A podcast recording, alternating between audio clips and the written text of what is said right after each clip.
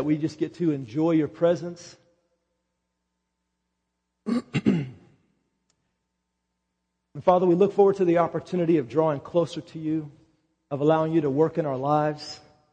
We want to know you more. We want to become more like Jesus. We know that is your desire for us. And Holy Spirit, we ask that you would minister to us so that you would convict us, you would challenge us, you to open our eyes and our ears to hear and see what it is you want us to hear and see, so that we can move with you. We can cooperate with your process. and I thank you for the grace that you make available, Father, for us to embrace your word and become doers of your word. We love you, we thank you, and we give you honor and praise in Jesus' name. Amen. Amen. Psalms chapter 73. The name of this message is The Ultimate Treasure Hunt. It's not what you think. We're not going treasure hunting today, today, but actually God is on a treasure hunt. And so that's the ultimate treasure hunt. and we're going to find out what that treasure is today. And hopefully we'll make that treasure available to him. All right, Psalms 73. And I'm going to be reading out of the New Living Translation. Like the way it, it lays it out for this morning. How many of you guys have enjoyed and appreciate what Greg's been sharing the last couple of weeks? It's been really good. Where's Greg? Is Greg in here? Or he might be teaching, teaching the uh, crew. Is he crew crew teacher? Anyway, he's been talking about the light. He's been talking about the condition of our heart, the soils, allowing the Lord, allowing the work, the word, excuse me, to rest in fertile soil so that it can have its, its way. Verse 1 Truly God is good to Israel, to those whose hearts are pure. Truly God is good to Israel, to those whose hearts are pure. But as for me, I almost lost my footing. My feet were slipping, and I was almost gone. So this person who wrote this he realizes the truth of God, that God is good. How many of you would agree with that? God is good. And we even say all the time, don't we? You know, God is good all the time, whether we feel like it or not, whether the circumstances dictate it or not, God is good. And this is what he was saying. Truly God is good to Israel, to those hearts who are pure. But he said, but I almost lost my footing. I almost stumbled and fell. I was almost gone. Something causes perspective to change. He believed in God's goodness, but something happened to cause him to waver and doubt God's goodness and even God's justice and fairness and, and righteousness even. And we're going to see what that is. Verse three, for I envied the proud when I saw them prosper despite their wickedness. His perspective changed when he began to envy the proud, when he saw them prosper despite their wickedness. How many times have you seen people that you know aren't living for God, but things seem to be going good for them? They seem to be blessed materially. You know, their lives seem to be full of ease. And you look at them and you're thinking, what in the world is going on? How in the world can that be? Does he be, I envied the proud when I saw them prosper despite their wickedness. If you have undealt with envy in your heart, it is just a matter of time before it produces some really bad stuff. You have some undealt with envy. See, why did this guy notice that the arrogant or the prideful were, were being blessed? Because he had his eye on them. He was, he was fixated on them. He was envious of them. He had envy in his heart. And so we have to be careful because if you're looking at somebody else, and you know what, it may, it didn't even have to be a wicked person. You can be looking at somebody else and say, how come they always get the breaks?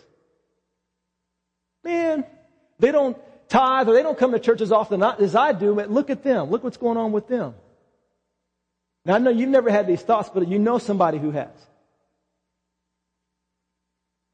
So I'm sharing this this morning so you can encourage them.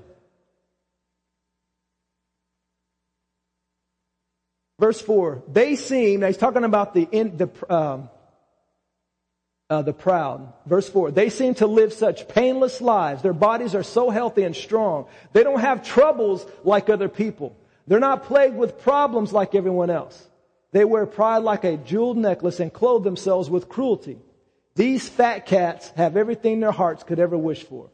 They scoff and speak only evil. In their pride, they seek to crush others. They boast against the very heavens and their words strut throughout the earth. Then this guy's perspective became so distorted and messed up, it caused his heart to begin to doubt God and move away from him. His trust in God was severely, seriously waning. Now you can obviously see that his, his perspective was, was very faulty. Because he said, they don't have troubles like other people. Now we all know that's not true. You know, these people over here, they don't have troubles like everybody else.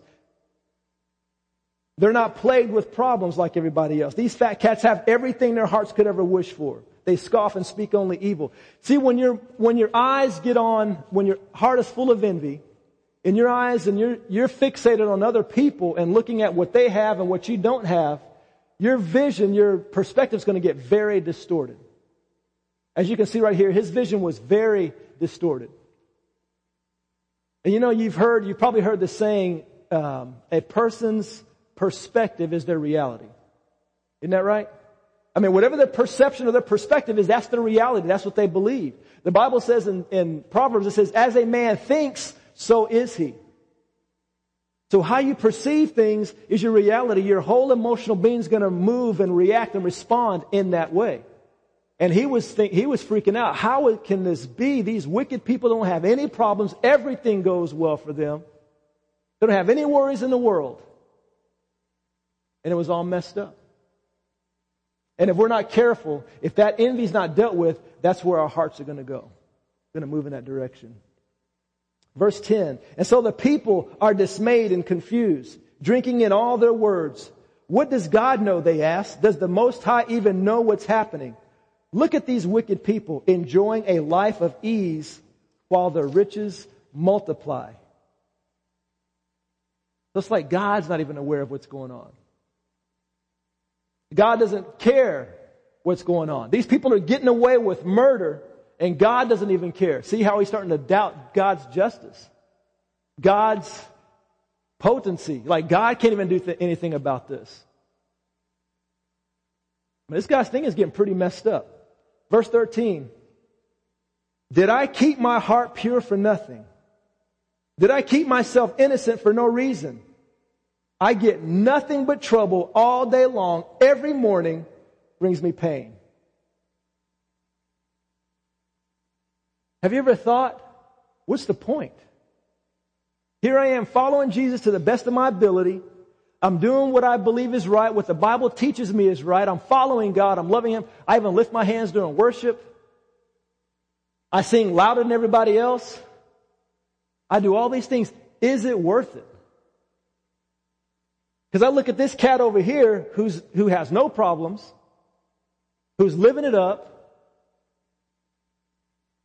has a beautiful Escalade or a Ferrari or whatever I'm desiring. And it's like, why even bother? Why am I doing this? Why am I doing this? Is it really worth following Jesus, honoring, obeying God?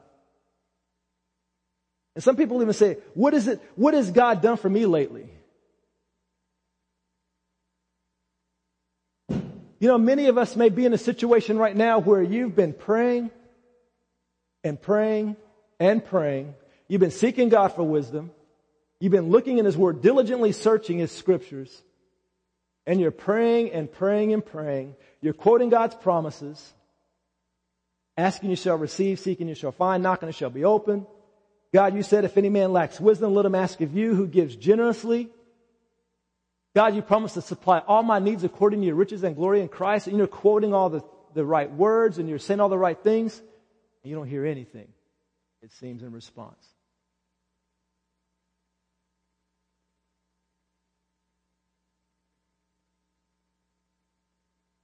And then you may be thinking, is it worth it? Why bother? And I've met people, I've had friends that fell into this very thing. And it, it was so unfortunate because they did, they, their hearts were frustrated and grieved and they even turned away from God because they allowed the situation to build up in their hearts. You've done all the right things, doesn't seem to be getting you anything. Prayers aren't being answered. Life is difficult. But look at them. You're looking at these people who seem to be having everything okay. Looking at your situation. You know, when those of you who've been here for a while here at New Covenant Fellowship, even in this last recent season, we've had some wonderful victories. Had awesome, and we still do have awesome times of worship and praise in God's presence. We had a wonderful time with John Jacobs and his team come, and we saw many people give their lives to the Lord, make decisions. We had an incredible women's ministry or a women's conference. Lives were changed. And we've had all these victories and just seeing people's lives change.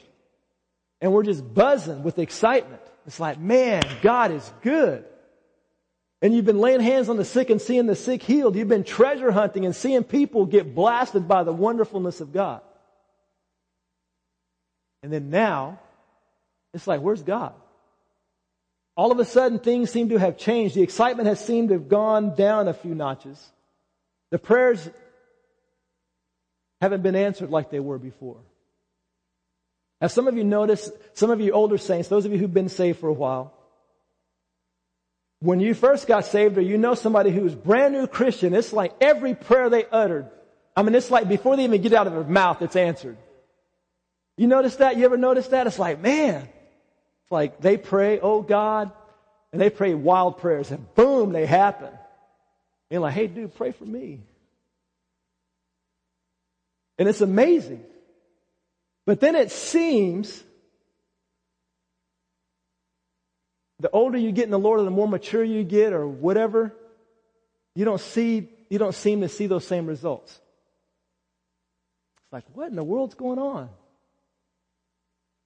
If you find yourself in that situation, you find your heart kind of frustrated, if you're doing the right thing, giving sacrificially, financially even, but you're not seeing the results that you desired, how is your heart doing with that? How is your heart doing with that? I remember when I was asking the Lord after uh, um, after we had that season of that wonderful season, and we had the women's conference, and I was asking Lord, Lord, what what do I minister on? What do you want me to share on? And He was telling me on my way back from uh, uh, California when I was coming back after leaving my leaving my son, abandoning my son. And I just felt He put on my heart was showing me that people are His people, and and speaking locally here in this body are really going through some hard times. Really going through some tough times. And he wants to minister to his people. And it's interesting because after he told me that, I started seeing that. I mean, I realized, I knew what I was going through, what me and my family's going through. And then just people in fellowship were talking to us like, man, it's like everybody's going through a hard time. I mean, stuff is just hitting. Bam. Some of us feel like we're getting sucker punched. Everything was going good one moment and all of a sudden the rug got pulled from under us. And then that's when he told me to share that wonderful verse. Consider it pure joy. Hallelujah! Consider it pure joy when you encounter various trials. And it's not that we consider it pure joy for the trials, but consider it pure joy for the various trials, knowing that. Knowing that it's the result. It's what, what we, the opportunity we get when we're going through the trials. We get the opportunity to know God like we've never known Him before. And that's why we as mature Christians, those who have been around for a while, we can be more passionate, more fired up, and more excited about God, even on an emotional level, than a brand new Christian, because we have a deeper revelation and understanding of God and a, and a wonderful um, experience of His reality in our lives. You know, we want the testimony, but we don't want the test. When you go through the test, the hardships, when your soul is about, you're squeezing so tight, your eyes are about to pop out of your head. And you go through that situation, of course we want out. God, get me out, get me out, get me out. But when we don't get out, and he says, will you allow me to work in you and through you in this situation? And we do, we submit to that and we let him do that. We're going to be amazed at what he does. And we're going to be so excited so far because the reality, the manifest presence of God will be in our lives in a way that we've never experienced before.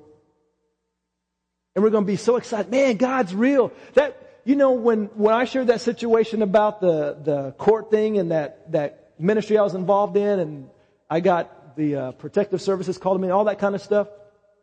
After the whole situation was over, all I kept saying was, man, God is real. God is real. It was like I was born again again. It's like, dude, you were real. And it was almost like, you know, you kind of feel kind of childish. It's like, God, you're, you're real. You know, it's like that reality hits you and you want to make him aware of it. Do you realize?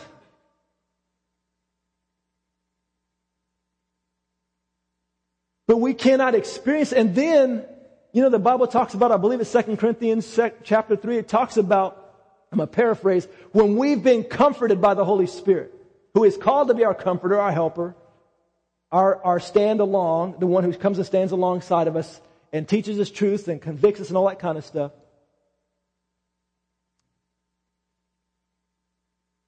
You ever have one of those moments when you get sidetracked? I just had one. Anybody know where I was going with that? what, what? Thank you very much. Woo, that was close. Second Corinthians chapter 3 talks about we've been comforted. Yeah, I'm sorry about the transparency. I just couldn't, I have no way out of that situation. It's like I can, I get real spiritual and say, let's, let's pray for a moment. I've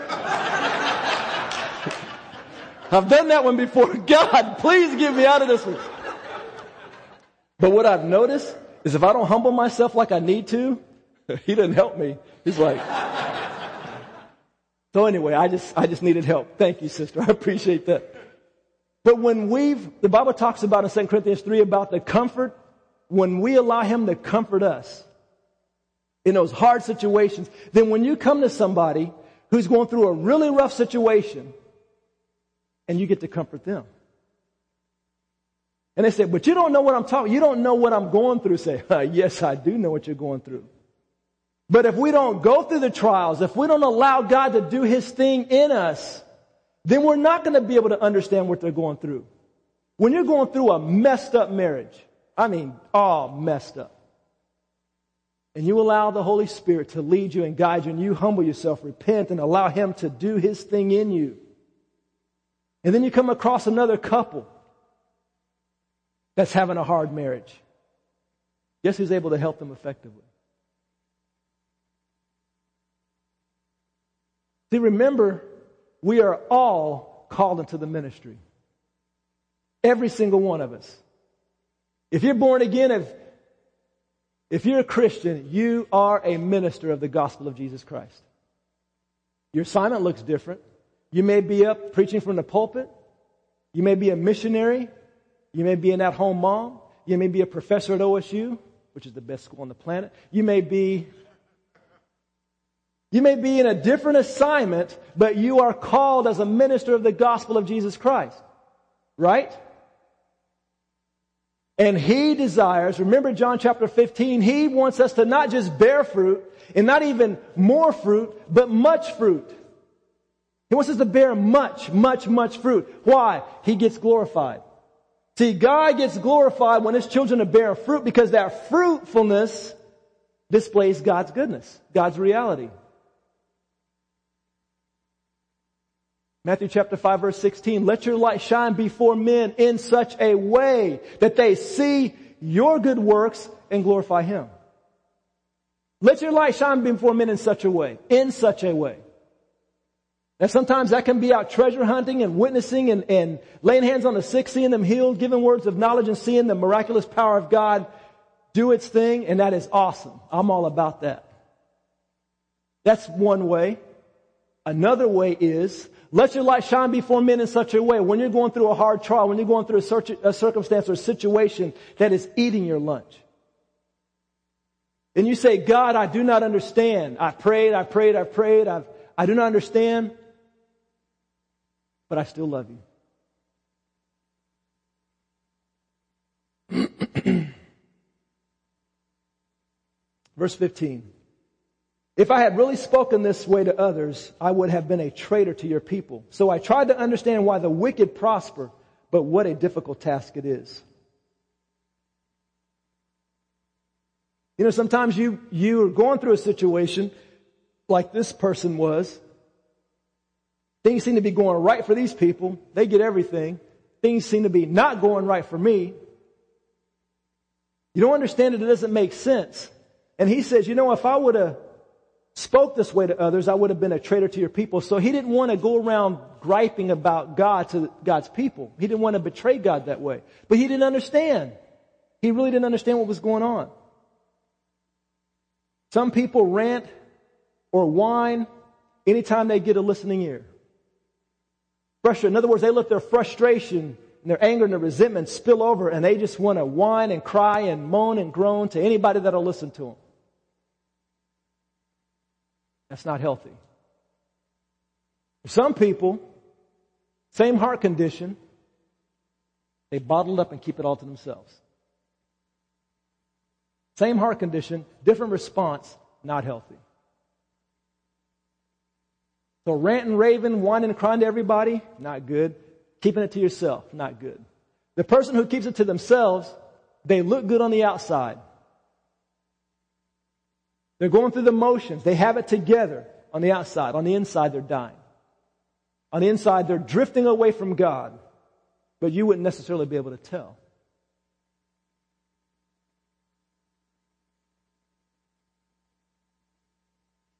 Some people keep silent, die slow spiritual death.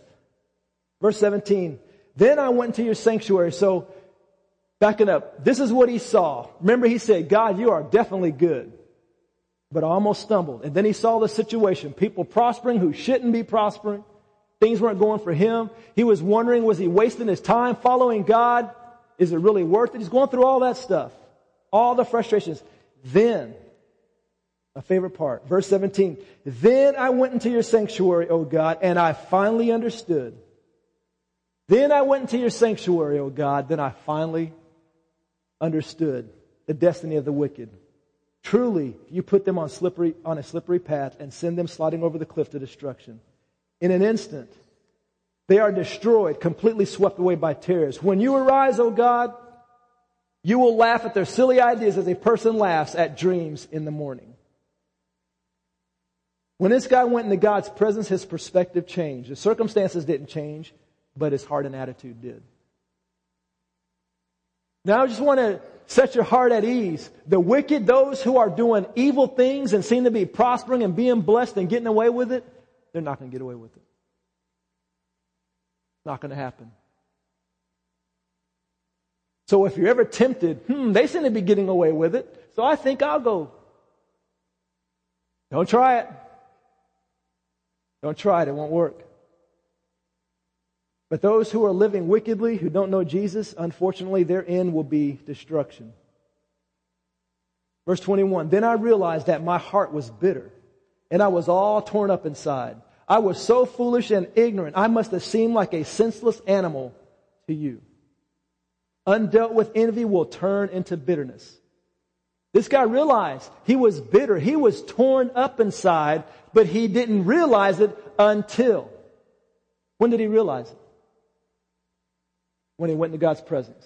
When he went into God's presence, everything changed. Although nothing changed. The circumstances didn't change, but everything changed. His perspective changed. The way he saw things changed. In other words, he began to see things from a different point of view. God's point of view. Then he realized, you know what? It's not worth living a wicked life.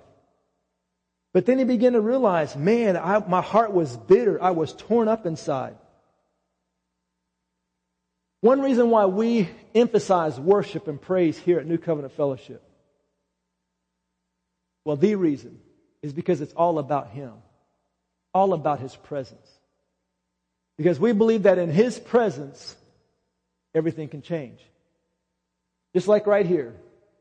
when he went to the sanctuary of the Lord, then I understood. Your life can be all messed up, but when you come into God's presence, it can change. It can change. And that's what we're banking on. That's what we're counting on. That's why it's like, you know what?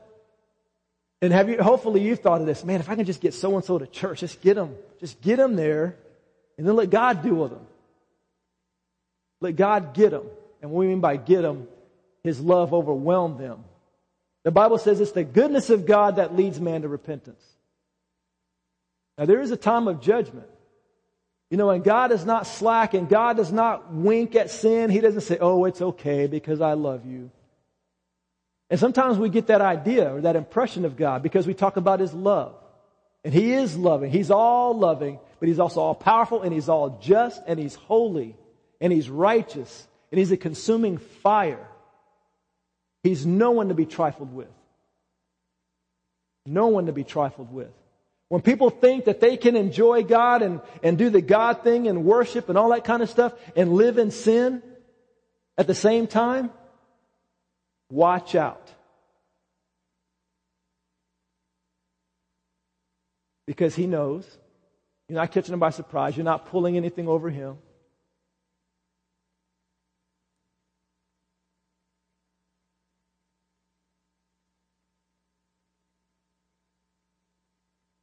Hopefully when you come into his presence, or when we come into his presence, we realize our state, our condition. We realize that it's not in line with his desire, his will. When I realize that I have bitterness, I'm envious, I'm jealous. Those are not good things. And if those things are residing in my heart, just like this guy said, I was all torn up inside. Those things will tear you up. And there are some of you here who are all torn up inside. You're just torn up because of the stuff that you've allowed in your heart to build, to magnify the envy, the jealousy that's turned into bitterness, the frustration at God because He's not answering your prayers anymore. You know, the, those of us who have had, whether it's prophetic words or promises that we've been standing on for years and years and years and years and years and years and years and years, and we haven't seen them come to pass yet, and we begin to get frustrated at God, it's like, God, I thought you said. Your word says, how come this isn't happening? And that stuff is building up inside of you and it's tearing you up. It's tearing you up. And what will happen is if you allow it to continue, then you will say, no, it is not worth following him. No, it is not worth keeping myself pure anymore. I might as well go out and do what they're doing because look, they're getting away, away with it. And I've seen people do that. They get frustrated. I've heard people even say, Oh, I tried that Christianity thing. It did not work for me. Anybody ever hear that before? Didn't work for me. Oh, I didn't realize you signed up for the genie salvation. You know, but un- unfortunately and unintentionally, that's the kind of gospel message that gets preached here in the United States. Come to Jesus, you get everything you want. Coming to Jesus takes away all the pain, sorrow. He makes you happy all the time. I mean, I don't think any, well, I don't know people's hearts or motives, but a lot of times that's how the message gets portrayed. And I, I even believe out of a, out of a kind and even a, a, a good meaning heart. Because you want people to be out of their pain. You want them to be out of their messed up situation and you know Jesus is the answer. But it's not just coming to Jesus and getting a quick fix. You know, I know Lisa can't stand this when she hears people say, come try Jesus. It's like, if he doesn't work, try marijuana. You know, get your fix, Jesus.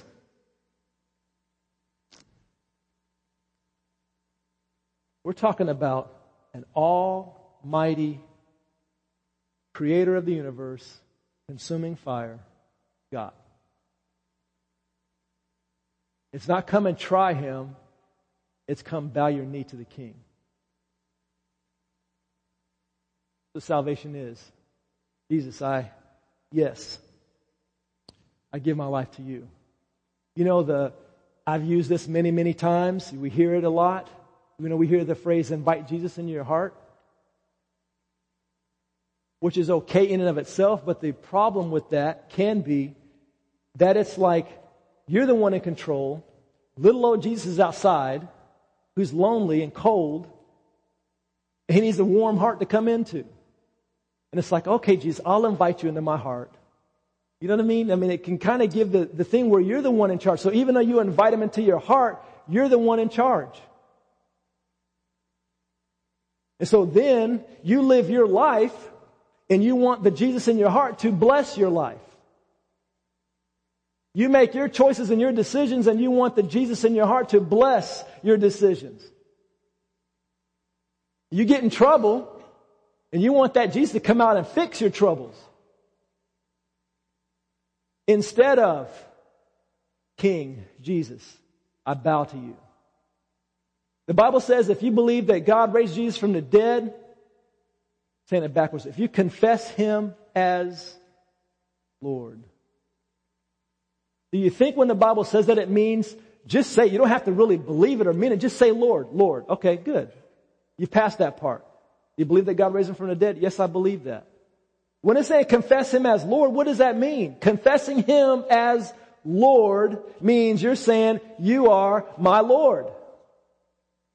You are the boss. You're the one in control. You're the one in charge. I submit to you. And see, this is tested out in our lives when we get to situations like this. When life stinks when you've been getting punched in the face by life circumstances and it's just relentless and it won't let up. Then we'll see, is Jesus your Lord? Or was he just a quick fix to get you through the troubles? That's when you say, God, I don't understand. I am frustrated. I'm... David did that. King David in the Bible. I mean, he ranted, raved at God, but we saw what happened to his heart it turned. He ended up worshiping and praising God.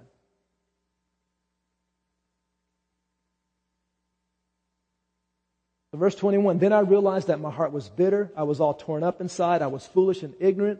I must have seemed like a senseless animal to you. Verse 23, yet I still belong to you. You hold my right hand. You guide me with your counsel, leading me to a glorious destiny. Now this is what I think is really cool. This guy realized that he was all messed up. He was full of bitterness. And he was feeling like a while ago that God wasn't answering his prayers or, you know, he had trouble all the time every day. It's like, God, where are you? Look at these people being blessed and everything. And even though he was going through this hard time and then he realized, I'm full of bitterness. My heart's all messed up. But then he says, yet I still belong to you. You hold my right hand. You guide me with your counsel, leading me to a glorious destiny. Even though he was going through a difficult and crazy time, he realized that God was right there with him the entire time. God doesn't leave us or forsake us. Do you believe that? Do you feel that way all the time? No. Because this guy's an example of it. He didn't feel like God was right there with him. But when he went into God's presence, he realized, oh my, see, in God's presence, when you get in God's Word, all the faulty ideas, all the lies and the deception, it gets cleared away and truth begins to reign again. Because see, our emotions and our feelings and our perspective, our perception is all lies. God, you don't care about me. God, you don't love me. I know you said that you have a purpose for me, but I ain't seeing it, so therefore I must be the only one. That doesn't have a purpose. Or you don't love me. You don't care for me. You care for everybody else, but you don't care for me. See, that's all a bunch of lies. Remember, your perspective, your perception is your reality. If that's your perspective, you're going to believe that and you're going to move according to that. We can't base the reality of God on our circumstances. Because then we believe God today, doubt God tomorrow. Believe God today, God, doubt God tomorrow. Remember the children of Israel? And we look and say, how in the world could they doubt God? I mean, the whole ocean split in half. And they walk right through it on dry ground. That's amazing by itself. Dry ground. And they're freaking out and dancing and shouting and hooting and hollering and everything. And then as soon as they face a trial, you want to kill us. If he wanted to kill him, he didn't have to use thirst to kill him. But their circumstances dictated the reality of God. Their circumstances. And remember we talked about when we were talking about the trials, the first thing that has to happen is your perspective has to change. You have to change into a, an eternal perspective. Eternal perspective. Because if you look at everything in the temporal, life is not fair at all. It's not. And I gave the example of thinking of someone born in America in a very affluent, very nice country for the most part. And we have things and I mean look at look where we're at right now. I mean most of us when we leave here we'll go home to a home not a bridge. But what about the people in other countries who are born in that situation? They don't have a home to go to. Or every day of their lives, they're in danger. Either because they're a Christian, a professing Christian, or because they're in a country where war is just breaking out everywhere. And they live in hunger, they live in extreme poverty, they live in extreme conditions, they're suffering. If you just look at the circumstances and say, okay, this Christian over here who's born in America in an affluent society, and this Christian over here who's born in a, an impoverished nation and suffering every day, just look at that. That doesn't look fair to me. That doesn't seem just to me. But when you look at that situation from an eternal perspective, a billion years, this person loves and serves God in their situation and they die and they're with Jesus. This person serves God in their situation. They die and they're with Jesus. A billion years from now, is this circumstance going to matter? It's not, is it? If this person in an impoverished country obeys God, loves Him, and dies, same with this person. Let's say this person in an affluent society has the opportunities to lead and minister the gospel and lead 25 million people to the Lord. This person leads 10 to the Lord. When they die and go to heaven, they're both obedient. Who gets more rewards? Neither one of them. If he's obedient, he gets rewarded. If he's obedient, he gets rewarded. If Billy Graham, when he goes and stands before the Lord, and Jesus says, well done, my good and faithful servant, enter into the kingdom of my son. And then a guy who had a, a supposedly low level job did his best, loved Jesus, stands before the Lord, and Jesus says, well done, my good and faithful servant. Who gets more rewards? Neither one of them. They're both going to be rewarded wonderfully. That's different perspective.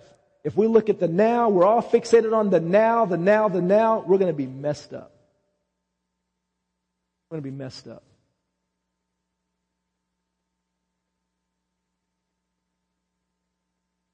Verse 25. Whom have I in heaven but you? I desire you more than anything on earth. My health may fail and my spirit may grow weak, but God remains the strength of my heart. He is mine forever. Now this is the same guy that was looking at these, these cats, these fat cats over here and saying, this isn't fair. Look at them. They have no problems, no trials, no heartaches. Everything is going good for them. Does God even notice? Does God even pay attention? Does God even care? And here at the end he's saying, whom have I in heaven but you? I desire you more than anything. See, his perspective changed. His perspective changed. You know, one thing that Greg was talking about a week or so, I think it was last week, last couple of weeks, out of the parable of the sower. In Mark chapter 4, verse 18 and 19, it says, and others are the ones on whom seed was sown among the thorns. These are the ones who have heard the word, but the worries of the world, the deceitfulness of riches and the desire for other things enters in and chokes the word and it becomes unfruitful. And Greg was talking about how sometimes we can have a highway into our hearts of the world system and information just just coming in full stream. We open it, and we welcome it. And here's one problem we can have if we fall into the worries of the world, the deceitfulness of riches, and the desire for other things. That right there, those three things are going to set you up for envy and jealousy. Because if you're craving these things, and this is what you're pursuing, and you see somebody else who's getting it, and they're not even doing the right thing, that's going to mess you up.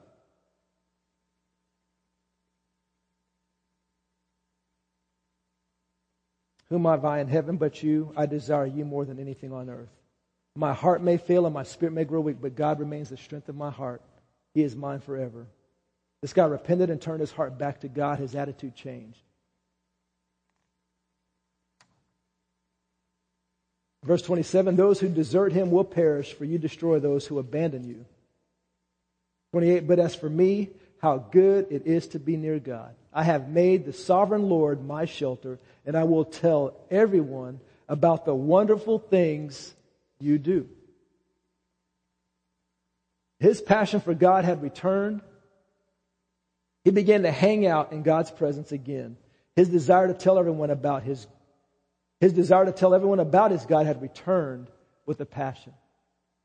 Remember, a while ago, he was almost on his way out the door concerning God. And right here, his heart turned back to God. I believe we're in a season as a church. We, our heart's passion, I know as the leaders, our passion is God's presence. Our passion is more of Him. We want to know Him above anything else. That's what it's all about, knowing Jesus. Jesus said, This is eternal life, that they may know you, the one true God, and Jesus Christ, whom you have sent. Eternal life's not going to heaven. Eternal life is a relationship with Jesus and God. Now, when we go to heaven, it's just going to continue. We desire God's presence. We want more of His presence. How many of you want more of the manifest presence of God? We want more. God wants us to want more. He wants us to have more. If God were to reveal too much, and this is my theory, if God were to reveal too much of His light to us too soon, we couldn't handle it. If you have sin and junk in your life, and you instantly get in God's presence, your body's probably going to instant heaven. Like, whoa, what happened? And so as we say, God, we want more of you, then what he has to do so we can come into his presence and enjoy more of his reality, his manifest presence, we have to give him more of our hearts. We have to let him deal with our heart and our issues. And see, as we mature, remember the result of, of trials is so that you may be mature and complete, lacking nothing. That's the result of going through trials his way become mature and complete, lacking in nothing. So if you don't go through trials his way, you're going to remain immature and incomplete, lacking in a lot of stuff. Amen? So he wants us to be mature and complete. So I believe where we are as as a church, you know, because if, if we were to interview every single person in here, probably the majority of us, because I haven't talked to everybody, but the majority of us would probably share that, man, it's pretty tough right now. And pretty, pretty rough. Some more than others. But we're going through some pretty serious stuff. And as a, as a local family, if we go through this stuff, grabbing onto his hand, and we don't always have to have smiles and act like everything's okay. We don't have to do that. I hope we're getting to the place as a family where we can be real. That doesn't mean you have to bleed all over everybody either. But we need to find appropriate times to share our hearts. That's what I appreciate about the men's ministry that meets on Sunday nights at 6 o'clock. And the women's ministries that we have, one that meets on Sunday nights at 6 o'clock, one that meets on Tuesdays at 1030. Another men's group that meets at Tuesday morning at 6.30. Is it 6 or 6.30? Okay, good. It's not as early as I thought. 6.30. But we have these opportunities. We have small groups and relationship opportunities for you to say, brother, I just need, I'm hurting. My heart is full. It's about to explode. We need to have relationships where we can bare our hearts to one another. The Bible tells us to bear one another's burdens. It tells us that.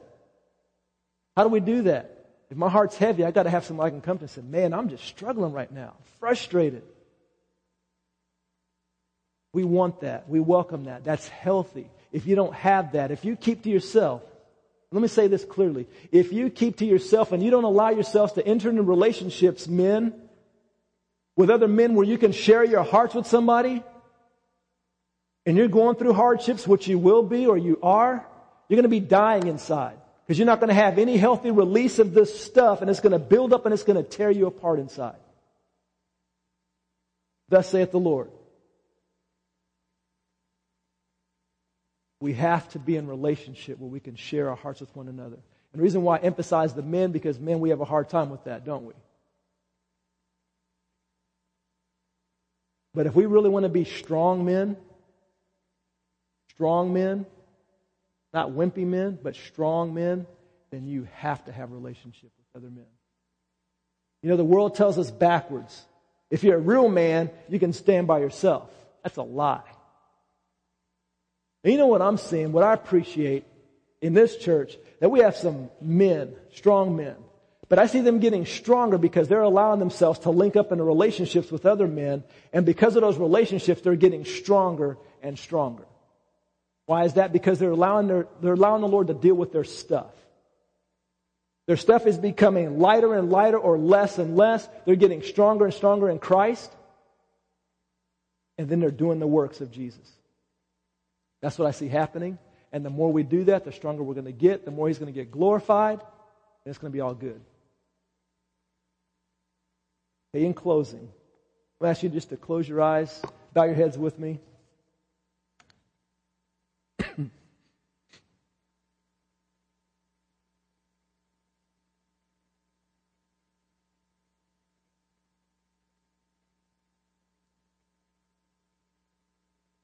Holy Spirit, we open our hearts to you right now and allow you, and we, we ask you to do your work.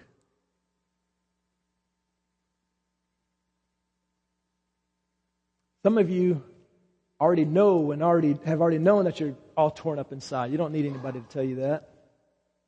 You've already known that. You've been frustrated and struggling with that.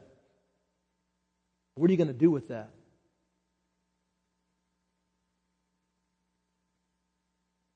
This guy realized he was bitter. He realized his condition and he repented of it.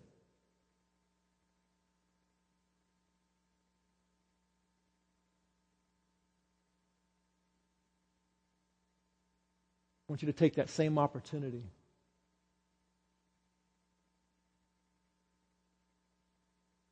Whatever that expectation is that you have, that you're holding on to, you know what it is? I would encourage you to put that on the altar.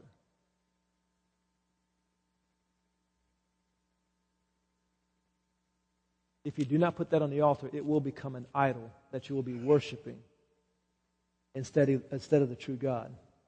Because you will allow that thing to di- dictate your emotional state, your decisions, your, your state of being, your actions. That will dictate instead of the Holy Spirit dictating.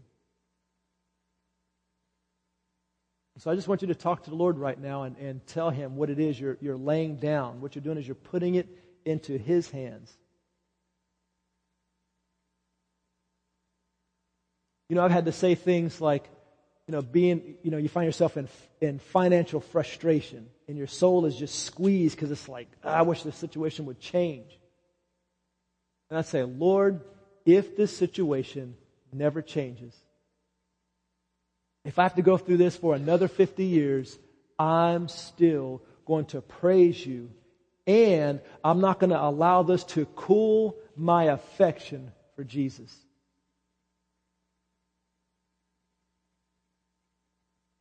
I will not allow this to cool my affection.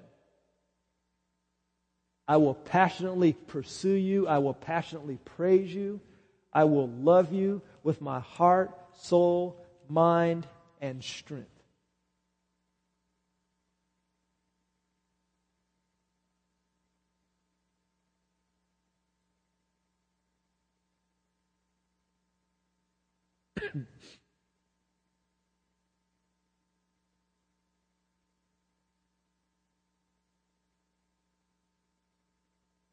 What I want to encourage you to do is, in a practical sense, just like this person did, get into God's presence daily, daily. Get into His presence. And especially the harder it gets, God, I don't understand. Therefore, I'm coming into your presence. And don't feel like you have to do anything, have to pray, work, just put on a worship CD or something and just let His presence just pour over you.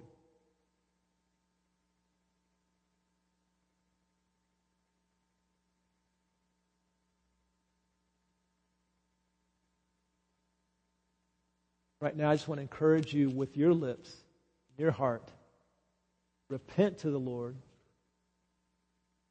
Confess the sin of bitterness towards God. Bitterness towards God.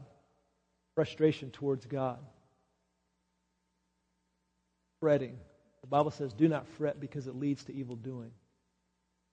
That fretting, that frustration, that resentment, that whatever, you need to admit that it is towards God.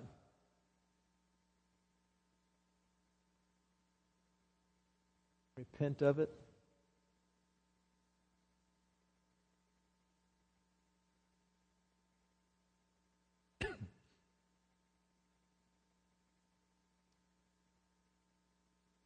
The last thing I want to encourage you with is you need to, and I say this out of a heart of encouragement, to allow yourselves to get in relationships, men with men, women with women, that you can share your hearts with. So that you can be encouraged with one another, by one another.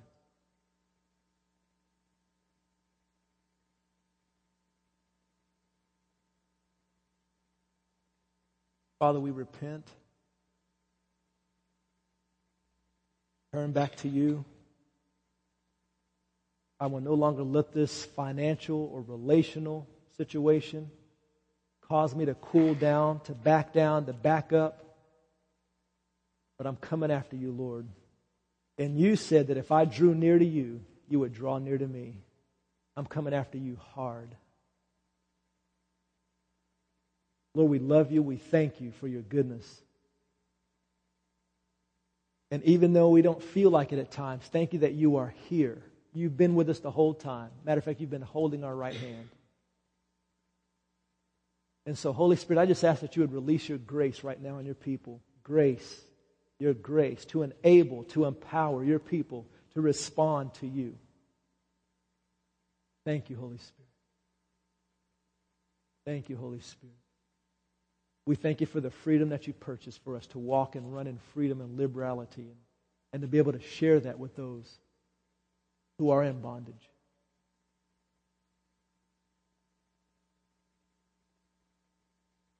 We love you, Jesus. Would you stand with me?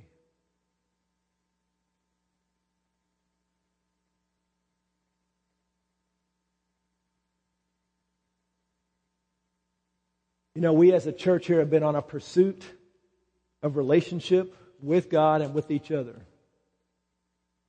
I want to encourage you to be even more intentional than you have the last couple of years.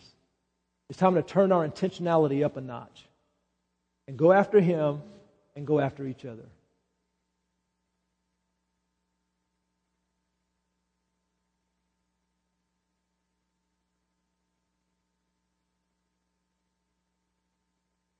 And you know the excitement that we've experienced the last few months, and it seems to have been a lull recently. I don't know if you've experienced that, but it just seems like kind of a blah. That's about to change. And because we as a body are allowing Him to have His way to carry us through these things, we're going to experience Him like we never have before. We're just going to be freaking out. Because it's all we can do It's like, oh my goodness, you're real.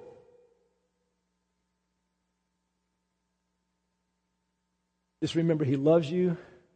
He's all about you. He's all for you. I like what one guy said. If God has a refrigerator, your picture is on it. Remember that next time you're feeling pretty discouraged, just look at God's refrigerator and see your picture on it. Amen? Father, we do thank you for your goodness. Thank you for the power of your Holy Spirit that enables us to run the race effectively. Thank you for your love, oh God, your goodness. Thank you for answered prayer. Thank you for provision. Thank you for healing. Lord, just because we're going through hard times doesn't mean your word isn't true. It is true. You heal your people. You provide for your people. You deliver your people. That is our bread, our covenant that you made with us. And we just continue to stand on your word and your promises to the best of our ability. And we trust you with the results. In the name of Jesus. Amen.